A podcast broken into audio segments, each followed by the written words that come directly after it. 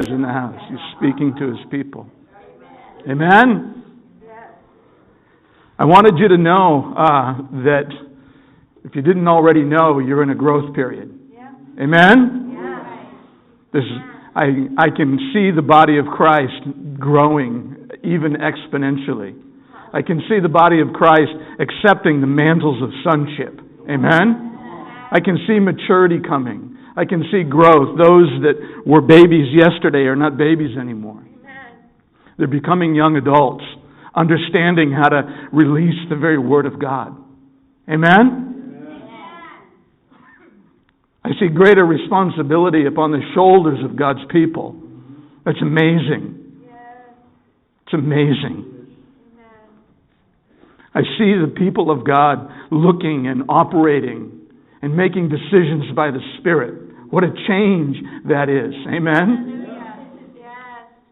You know, before we were saved, we hung out at the tree of knowledge of good and evil. And we made decisions in our lives based on what we wanted, based on what our own desires were. Amen? But the day that we're in now, the sons are being, they're growing up. They're taking on greater responsibility. They're taking on greater authority and greater mantles. That's right. That's right. Amen? I have a question for you. Lighten it up a little bit. When you were young, do you remember dreaming about what you wanted to be? Huh? Come on, talk to me. Yes. Do you remember some of the things that you, four, five, six years old? Do you remember? I remember Sean liking aviation. Do you remember the dreaming about those things and telling your friends and for the most part maybe they didn't come true. How many of it came true for you? I wanted to be a fireman at one point. I thought it was the coolest thing to ride around on a great big truck with a great big horn going through and fighting fires and being the hero, being the one that would come to the rescue. You know, when you're five years old, I knew what I dreamed about Sean. yeah? Liking aviation when I was a little kid. Yeah. I'm a heavenly Lord. Yeah. I'm I'm with you there, Jeff. I wanted to be a pilot shortly after that. I remember uh, mowing the lawn. I got three dollars a week for mowing the lawn. It took like two or three hours. I don't know. It was one of those push mowers. But I was young and three bucks and after about five weeks of savings I had enough money to go up to the Lebanon airport and rent a plane and have a pilot take me up. And so I'd gather all my friends and we'd go flying. And I thought, this is what I'm going to do. Forget the firefighter. I'm going to be a pilot, right? So I decided that, and I'm going to share this with all my friends. So I brought my friends up, and it was like $12 to rent this plane for an hour. I was probably nine years old, six years old, I don't know, very young. And uh, I'm, I'm going to do this. This is, this is the coolest thing ever. Like, if you could just do this 24 7, it would be the most awesome thing. So the first time we went up, and within 15 minutes, I was sick as a dog. And I was in really bad shape, and oh my gosh, I thought, well, okay. So I saved another four weeks, and I tried it again, same thing. So after about three bouts of that, I decided, well, I don't know if I can be a pilot, right? So more, you change your change your dreams into something else. And maybe about ten years ago, my parents bought Aaron uh, a uh, an hour's flight uh, in a plane up at in, at the airport. And uh, as it turns out, they all wanted me to go with him and experience this father son thing. I'm like, oh boy, I, I feel really good right now. And so anyway, I did. I agreed to go in the back, and we no longer got off the runway where the pilot looked at Aaron and said, uh, "Do you want to drive?" And Aaron's like, "Really?" And he he looked back at me and he's like, "What do I do?" Now Aaron's maybe 10 years old.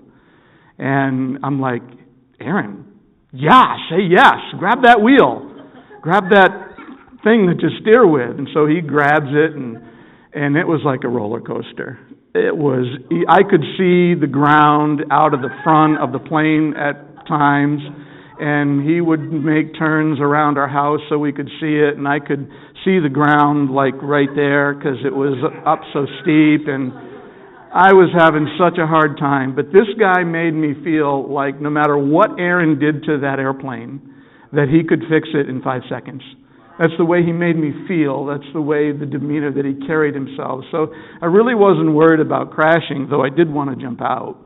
Uh, and I was so sick. And I decided to myself, I'm, if I pass out, that's going to be okay because Aaron will never get another chance to experience what he's experiencing today.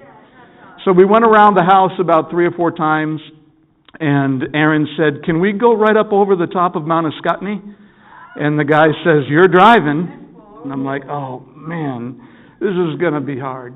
And so we started to climb and climb, and the pilot looks back at me and he says, Oh my gosh, your dad is in some serious trouble. We have to go back to the airport, and we have to go right now. I'm wringing wet with sweat. The whole seat is sweat. I feel like I just came out of a shower. I'm throwing up in the little bag that's off to the side, and it's a really bad situation. And I got onto the ground and I went for the car and I wanted to climb in the back of the car and lay down, but the parents wouldn't let me. I had to drive home, everybody that was with us. And I threw up three times on the way home. I got home and I start I laid down and I slept for 2 days. Slept for 2 days. The point that I'm trying to make is we all have Did you lose the point? Point that I'm trying to make is we all have dreams. We all have things that we wanted to be growing up. We all had aspirations. We all had things that we wanted to achieve and become. And sometimes those things don't come true. Sometimes there are other circumstances that take place that either derail them or put them on our side or put you on a completely different course. What I've found out since then is I did have the passion to be a pilot, and I wanted to fly helicopters and all those things, but because of you know the motion sickness and so on, I was really never able to do it.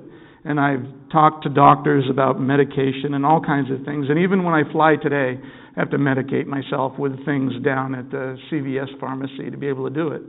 But the thing is, I was called to operate in the heavenly realms in the spiritual places to be able to know and discern. And that was the calling. And I didn't know it at the time. Amen? So, what do you do with unrealized expectations? Every single one of you have dreams, and some of the dreams are absolutely from the Lord, and some of them are coming from other places. What do you do with the unrealized dreams? When you become a Christian and you're saved, you begin to walk in maturity, and I'm so encouraged because I'm seeing that in this body of believers.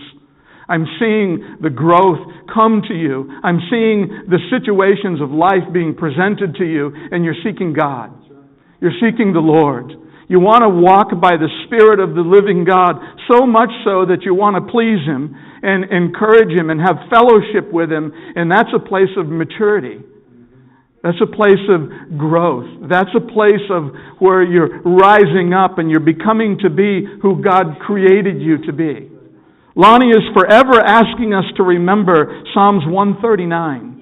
And I want to read it again to you today because even though you had dreams when you were five or seven or nine years old and the dreams were immature, like riding on the you know, the, the fire truck because it was cool and red and, you know, I wasn't mature. I didn't understand, but that's what was drawing me. So when we're adolescents and when we're young, we have these ideas of who we want to be. But God's Word goes back so much farther than what we can remember in our natural minds. And so in Psalms 139, he says, I formed you. I formed your inward parts. You covered me in my mother's womb.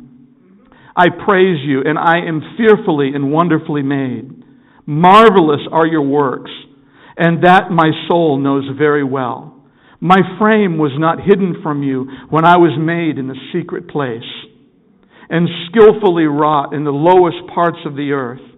Your eyes saw my substance being yet unformed, and in your book they were all written we talk about the books of heaven. God authored and penned who you're to be in your life. He anointed and He sanctified and He brought you to a place, even in your mother's womb, of saying, This is who I'm creating this one to be, and this is where they'll live, and this is the anointing that I'm going to put on them, and this is the growth pattern that they're going to have. This is the favor that I will be, and He wrote that in a book. And you're now finding out what that book is written about you. Now, the Bible has a lot of uh, un, almost unlimited clues in it of who you're to be, but there is a book written specifically about you. And you're beginning to find out what that book says about you. You're beginning to have spiritual dreams and discernment, and I'm seeing revelation come in our just in places of today.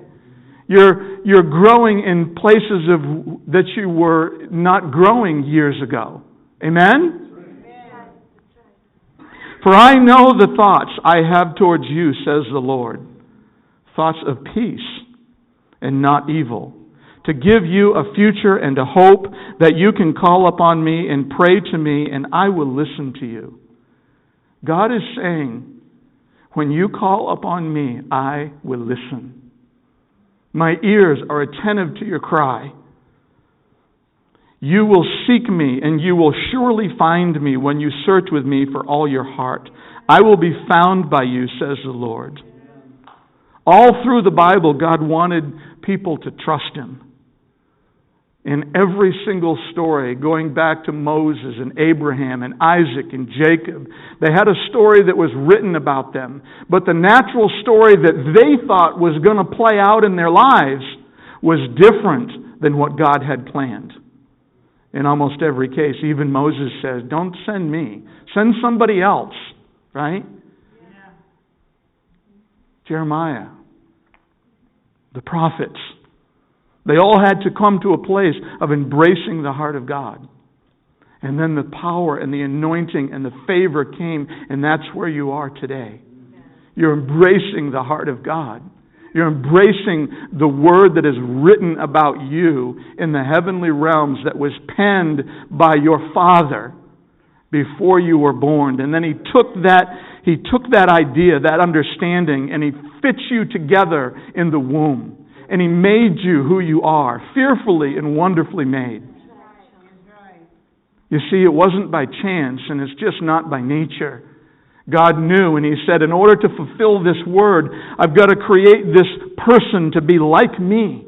I've got to create this person to have my spirit inside them. I've got to create a heart of hunger that I long, that this person longs to come back to me. You see, Sometimes bad things happen to us.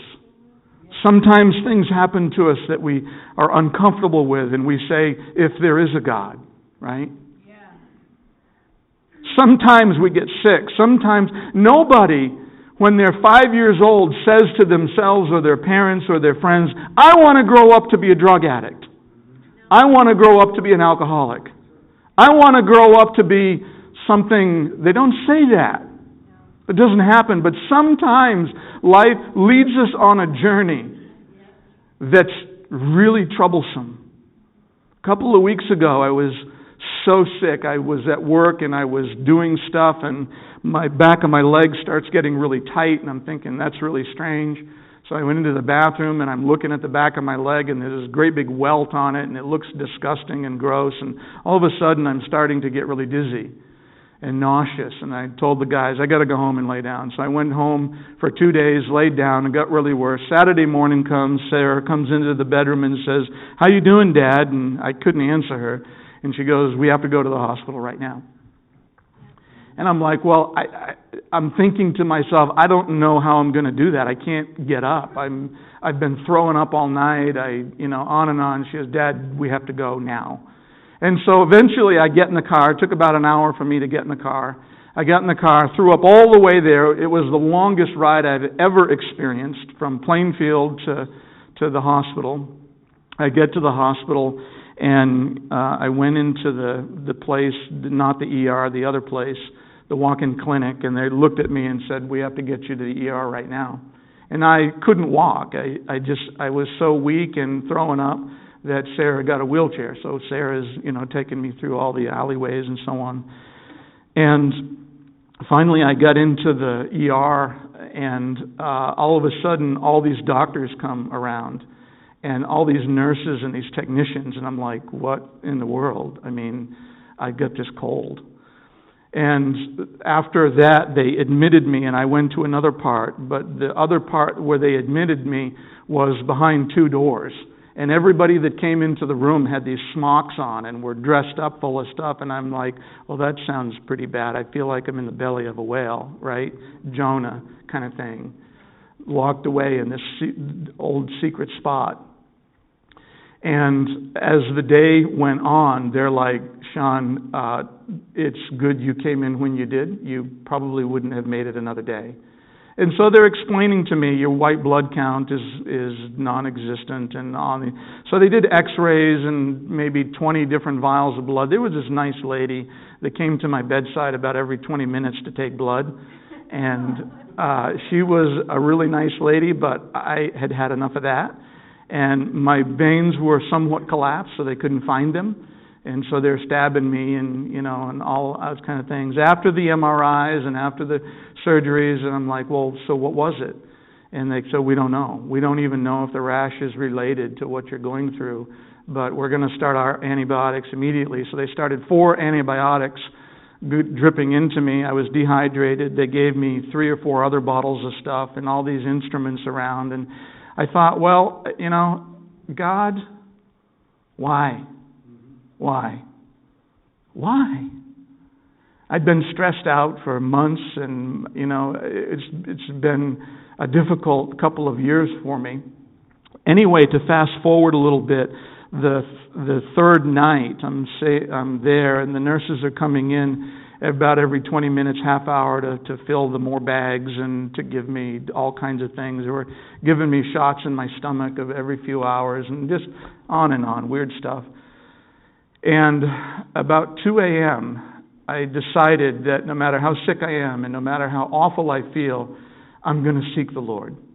And I'm going to start praising Him. And I'm going to worship.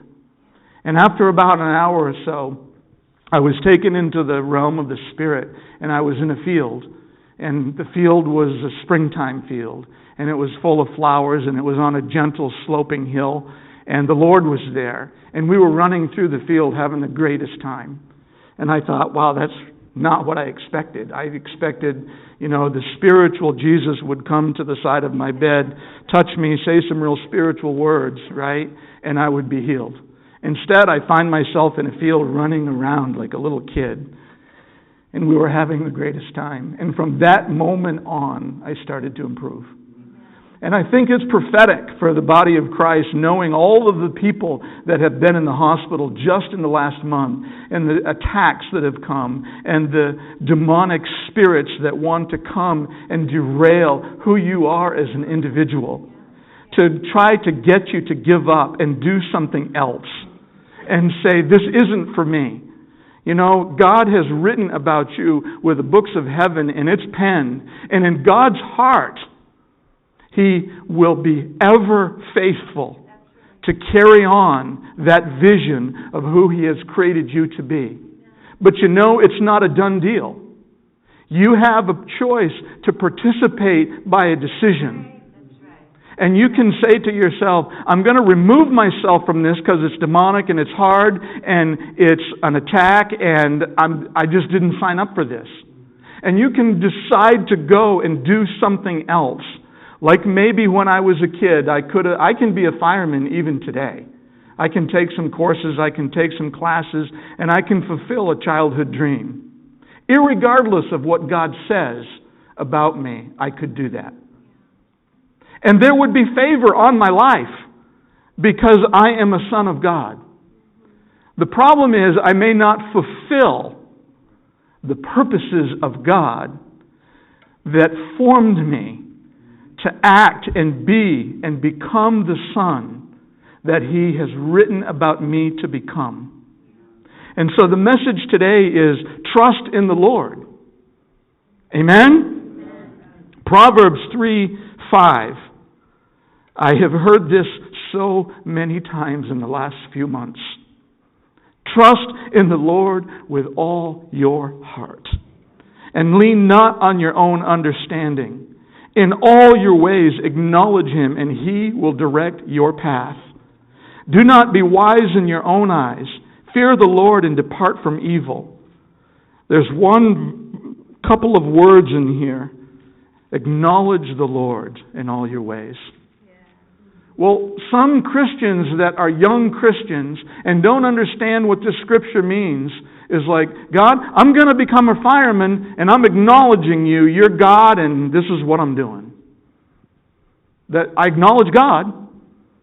Hi, hi God. I, I see it's like the person on the other side of the street that you recognize when you're out and about. Hi, Terry. Hi, Terry. How you doing today? Good to see you. See you Sunday. I acknowledged her. I recognized her in public to say, I know you. But then I went and did the rest of what I had planned for that day. This scripture isn't that. Hi, God.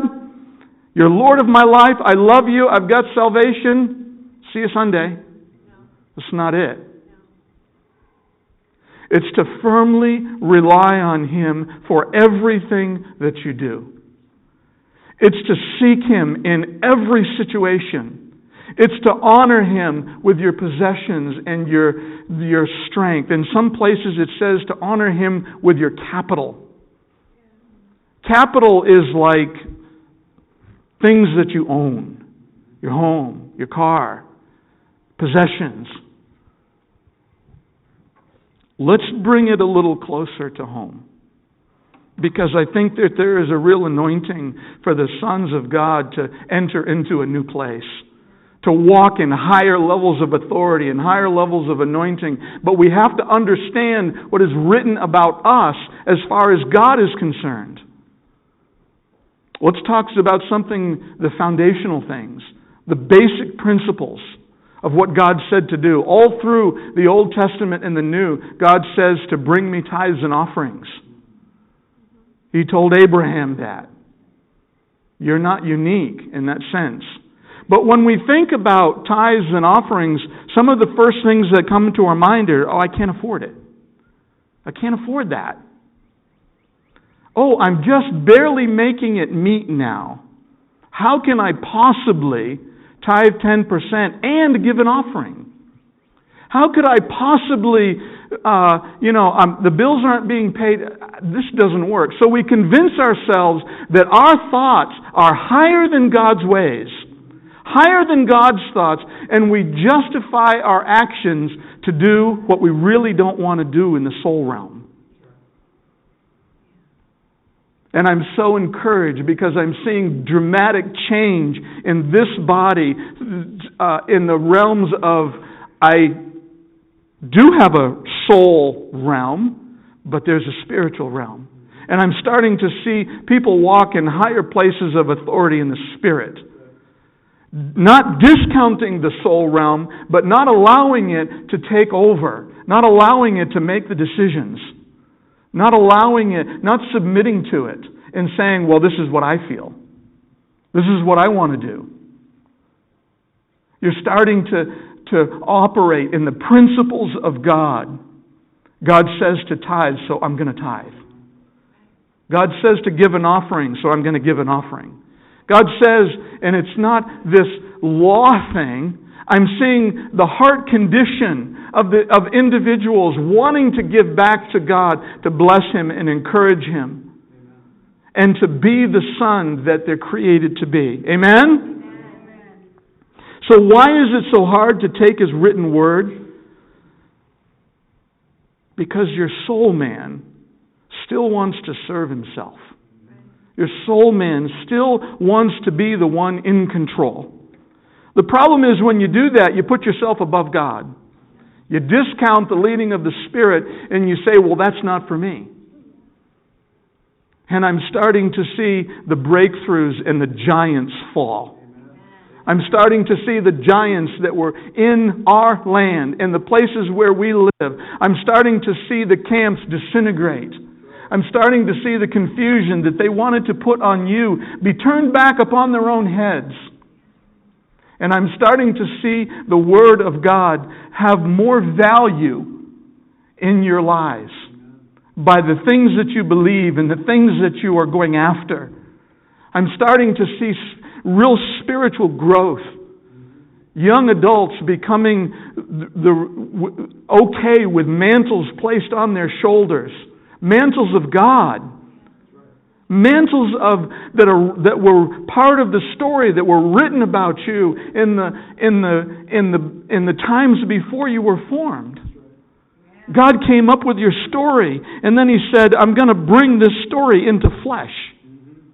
I'm going to create this story into a walking, living person so that they can walk on the earth and demonstrate to others who I am. You're made in His image. You're made in His likeness. And the more and more we choose to discount the realms of the soul, the selfish three year old that wants to be a fireman because that's what everybody's going to look at, right? The horns are blaring down the street and it's the coolest thing ever. The more you say, God, what do you have for my life? What's written about me in the books of heaven? God, would you bring those and reveal them to me? Dreams, visions, revelation, understanding, studying His Word, not letting Him go. Every single person that I know of in the, in the Bible went through a period of time of dramatic testing. Yes, you are in the hospital. Yes, you are have doctors going in and out of your room, you know, dozens of times an hour and you can't sleep and you're uncomfortable, but there is a God who still wants to be known as the God, the great deliverer. The one who delivers you out of the trial and out of the darkness. Amen. Amen.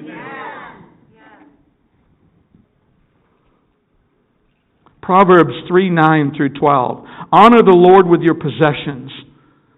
Some say, with your capital, and with the fruits of all your increase. Do you have something today that you didn't have last week? Do you have something today that you didn't have yesterday? Honor the Lord with it. Because that's how sons are called to function in His kingdom. Amen? So your barns will be filled with plenty, and your vats will overflow with new wine. My son, he's talking to the sons, do not despise the chastening of the Lord, nor detest his correction. For whom the Lord loves, he corrects, just as the Father, the Son in whom he delights.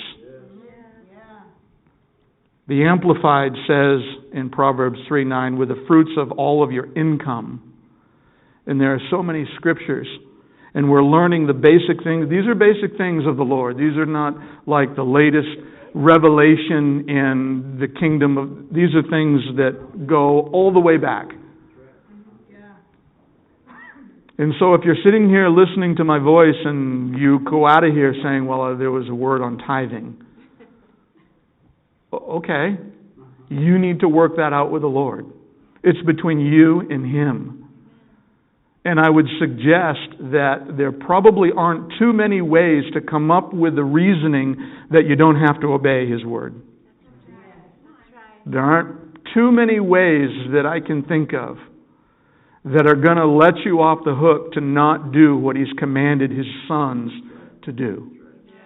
Amen? So as I close, God is committed to seeing the full work that He started complete in you. God's word to us is He will never leave us, He will never forsake us. And we may find ourselves in places of hardships and in hospitals and doctors and so on, but God said in Last Tabernacles, Your pain will never be wasted. He spoke that as a trumpet at tabernacles. That means everything you and I go through it's for a reason. And He is committed to bring you through out to the other side to be like His Son. Amen? There were people even in Paul's time that were going through the same thing we're going through today. We want to be spiritual people. We want to be, we want to be able to travel in spiritual places. We want to be able to discern. We want to be able to execute His Word and release it upon the camp of our adversary. We want to be like David, not intimidated by the giants, but by faith, taking the sword of the Spirit and executing His vengeance on the, on the, in the shackles and the places that intimidate us. And that's where you're going. There's confidence being built up in you, not the confidence of the soul man by the things that you have or the intelligence that you are, but because God intends on you being a spiritual person to represent His voice on this earth, He's committed to purifying who you are. Now, your job is to agree with that. And at times, I'm like, I'm out of here. There are times in this year, I'm going to be honest with you, in these times in these past four years that I've been so sick. God, if you want to take me now, I'm ready to go.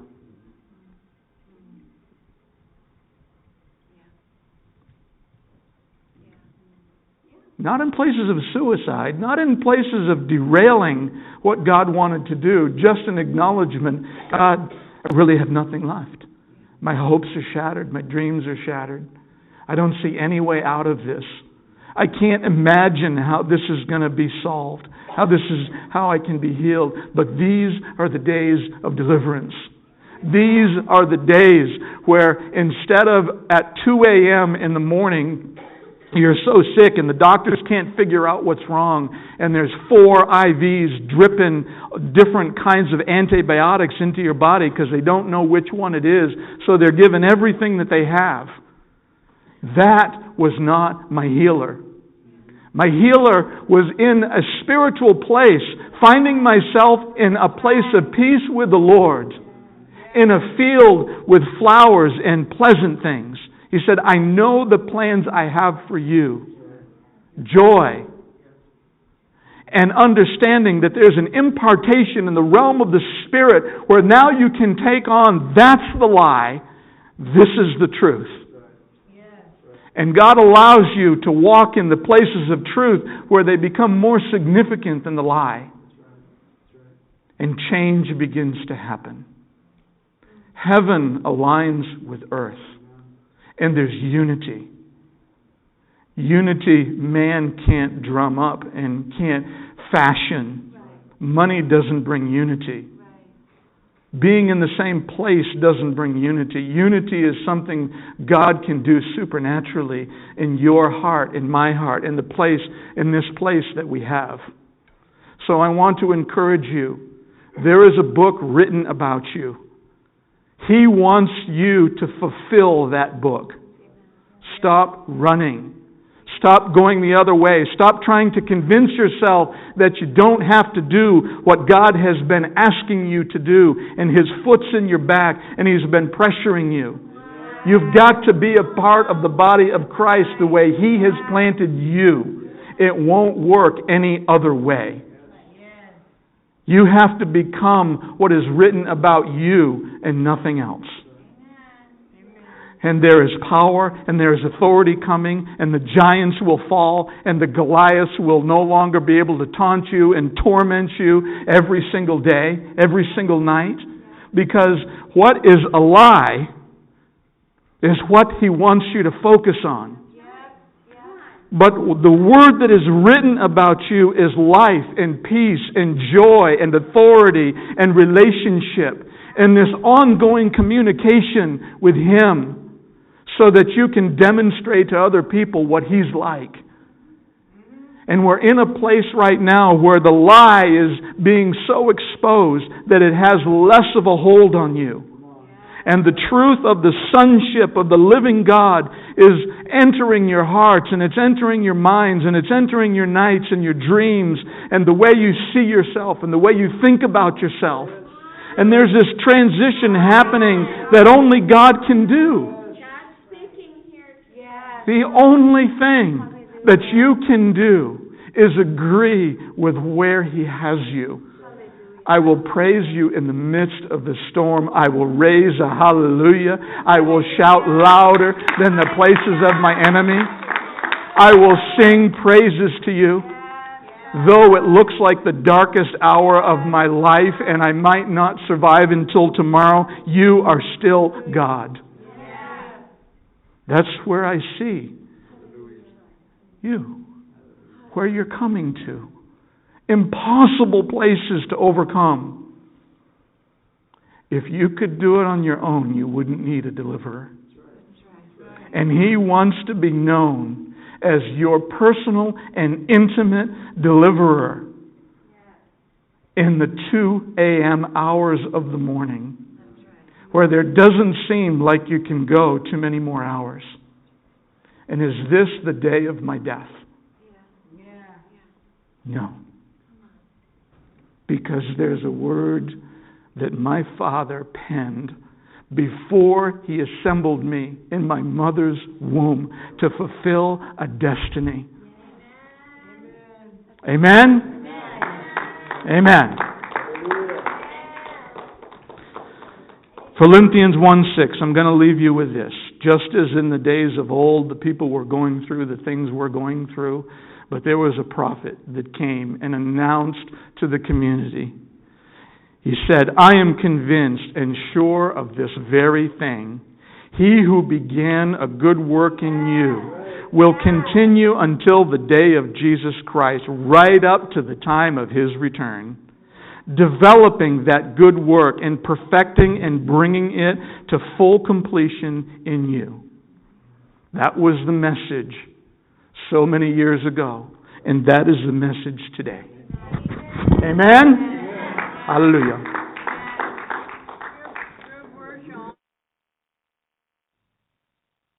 Praise the Lord. Thank you, Sean. You wanted to be a Beatle? Come on. That's what I'm talking about, Brian.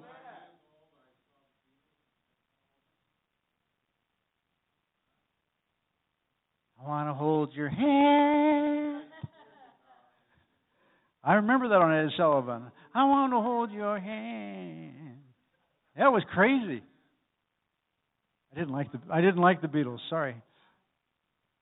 I had a cousin. I had a cousin that she had every Beatle album there was.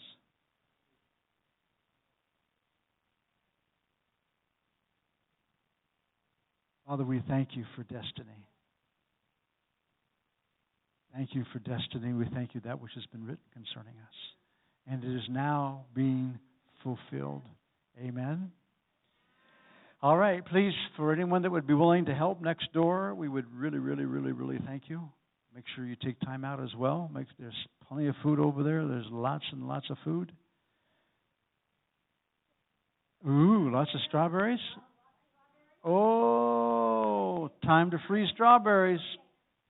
Time to time to freeze strawberries. Make some uh, strawberry shortcake. Some strawberry pies. So we bless you. We thank you. Remember next Saturday, Shaw's. Please check with Kevin any place that you can give an hour, two hours, anything you can do to help. Many hands may like work, but it's also it's just amazing the relationships, the people that come and stop that you have access to talk to, because it's all appointed by God. Amen. Hallelujah. We love you and we bless you in Jesus' name.